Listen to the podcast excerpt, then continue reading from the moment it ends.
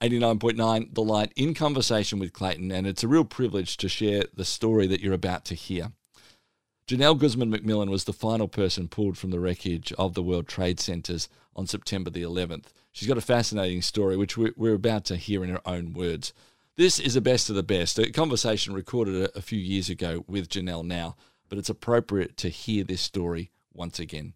Let's get into the interview the author of the book Angel in the Rubble How I Survived for 27 Hours Under the World Trade Center Debris. Genelle Guzman McMillan. I hope I've got your name right, Genelle. Is that correct? Yes, you do, Clayton. Oh, Thank you. Very good. It's great to have a chat to you. Um, you were the last survivor uh, who was pulled out of uh, the the debris. And I know that that's been something you've had to sort of work with, uh, work through, being being the last. And we might talk about that in a couple of minutes' time. But could you, just for everybody who hasn't had a chance to read your book yet, just give us a, a bit of a, a, snapshot of, of the story of, of what happened for you on that day? Oh well, as I described in my book, Angel and the Rubble, um, that um, I survived the Twin Tower collapse.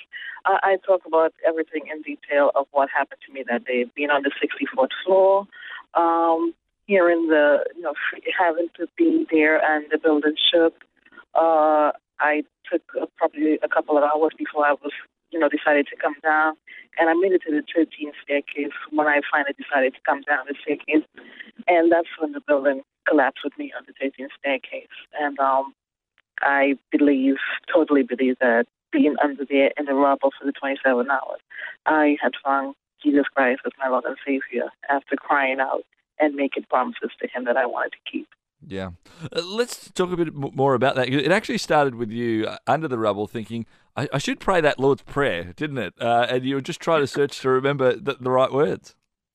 Oh, yeah. Oh, de- definitely. Uh, I mean, being under the rubble there, I I, I knew about God and I, I knew about Him because I grew up in a Christian based home. And my mom always tell, tell me about, you know, living this faithful, right life. And I rejected that totally. And I knew the Our Father prayer, but at that point, when being under there, I couldn't find the words to say.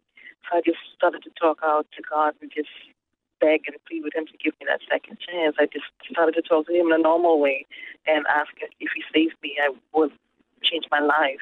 You know, at that point, you know, just crying out and asking God to save me, I I totally give my life to Him that day, and I was willing to do anything that He He asked of me, genuinely, and that's when I changed my life, being under the rubble. So it was one of those sort of moments that you might read about in, in books or uh, see it on movies of uh, people in, just the, the midst of the, the, worst moment of their life crying out, mm-hmm. saying, hey, God, help me here. I, will I'll give my whole life to you. But it actually happened for you. Oh, yeah. Uh, I mean, it, it's like before before I had found God, um, it's those times that when I'm in the situation, that's the only time I call love for God. You know, to give me this, to, you know, I need this. You know, it's, it's all about material motives for me um, with God before. But mm-hmm. now that I it, um, was in a totally different situation, I know I changed. I, I knew I had found it.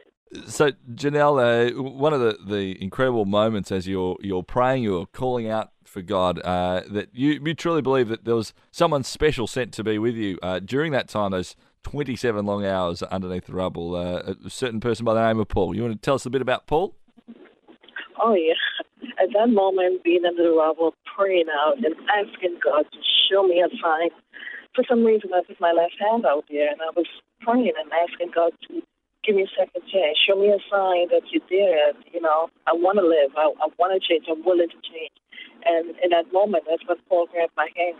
And he called me by my name and he told me his name. And he said to me, he said, Genelle, I got you. You're going to be fine. And I grabbed onto Paul's hand and I held his hand so tight. And he kept reassuring me that I'm going to be okay. And he just kept holding my, holding my hand until the other rescuer came and get me out. And I, I, I wanted to meet Paul so bad, and I remember his name. As soon as I got to the hospital, that's what I, I, I told my boyfriend that you know the guy who saved me, his name is Paul, but I've been looking for Paul for the past ten years, and Paul never came. He never approached. He was nowhere to be found, and I just come to the conclusion that Paul must might have been an angel of somewhat, you know, because I can't understand why Paul would not come forward to meet me mm. because you know he saved a life, and why would someone come forward? It's just so a mystery. It's all a mystery to me, but I think I do understand it now every day. Back with Genelle Guzman McMillan, the final survivor, pulled from the debris and the disaster and the wreckage of the World Trade Center on September the 11th. We're going to be hearing more of her story very soon here on 89.9 The Light. In conversation with Clayton. A best of the best here on 89.9 The Light with the final survivor pulled from the wreckage of the World Trade Center, Genelle Guzman McMillan. Let's get back to her story. It was uh, 48 days. Uh, I'm led to believe that you were in the, the hospital after, you know, being rescued after the 27 hours, the, the, the terrible situations that were facing New York at that time and I know you, you lost a, a, number of friends uh, in in the, the, the terrible day as well. Forty eight days later, you, you, eventually went home, and it actually wasn't that long after that that well things happened in your life in in a big way, spiritually and and emotionally as well, with a, a wedding and a baptism on the same day. Could you tell us about that?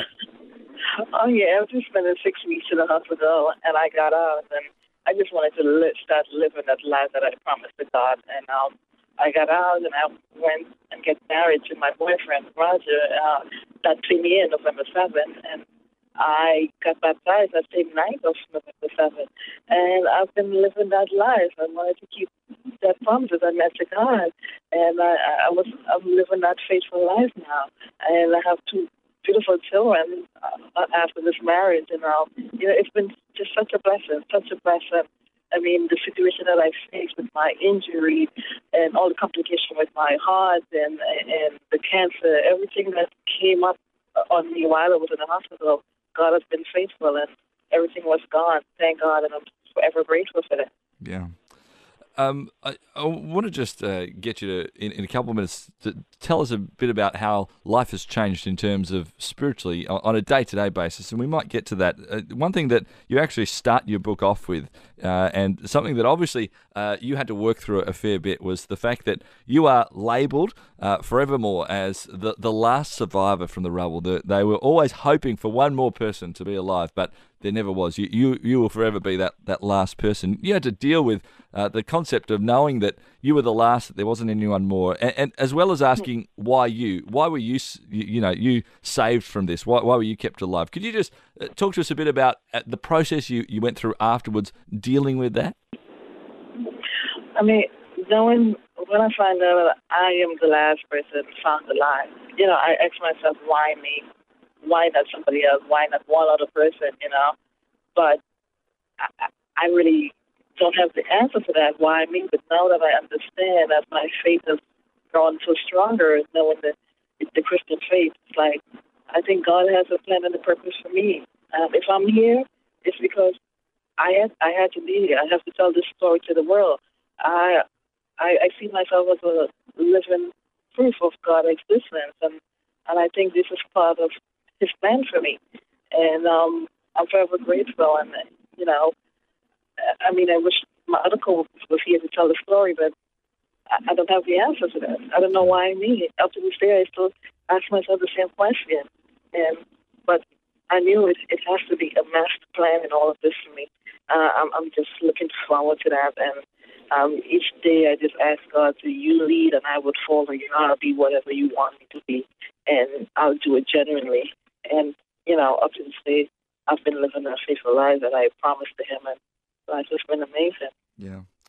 Uh, as we look at this book, and, and you know, you, you, share your heart, your, your, life has been transformed spiritually, as we've been hearing already t- today, uh, Genelle. Uh, from this book, what are you hoping to achieve for people? Obviously, there's an element of just sharing your story. That's important. You know, in life, we need to share our stories. That's uh, something that encourages others and encourages ourselves, and and you know clarifies in our own mind what we've gone through. Uh, in terms of a spiritual aspect, what are you hoping people will um, hear as they read your story? Well, you know, every I'm really hoping to accomplish, you know, bringing uh, more faith and, and, and, and hope in people's lives. And everybody handles adversity in their life differently. And we all have options in life. And my options are, you know, some people choose to have fear over what happened, transpire in their life. And I choose to have faith over fear.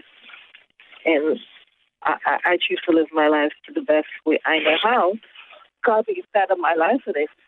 I really hope to bring hope and inspiration to a lot of people and let them know that God is real and He exists, and without without Him, basically we can't do nothing.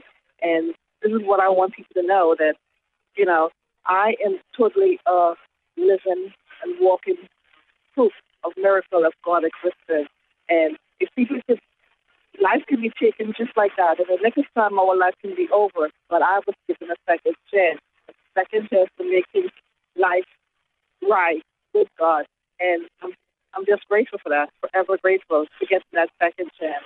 And I wish I wish my other schools had gotten that chance as well. Yeah, absolutely. Uh, I think that's the message today. That uh, you know, right now, today, wherever you are, maybe uh, you're not going to be facing something as terrible as Genelle had to, but maybe in life, you know, you're a fair way away from God. Maybe there's an opportunity right now for you to say, you know what, I'm going to have a bit of a, a second chance, a, a, look at life in a different way right now. We want to encourage you to consider uh, those bigger things in life, God, the purpose of life, and these sorts of things. You can certainly call our care line 9583 2273 or 9583 care the letter pad on your phone, and, and they can chat through some of those things uh, that maybe are in your life and, and wanting to ask those bigger pictures. Here, Genelle's call today to actually, hey, start questioning those things without having to go so, through uh, something as tragic as Genelle has had to go through.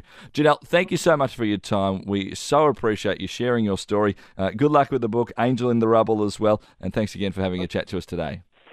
Thank you so much for having me, Clayton. I appreciate it. Thank you. God bless. Remarkable story with Genelle Guzman McMillan, the final survivor, pulled from the wreckage of September the 11th. This is 89.9 The Light.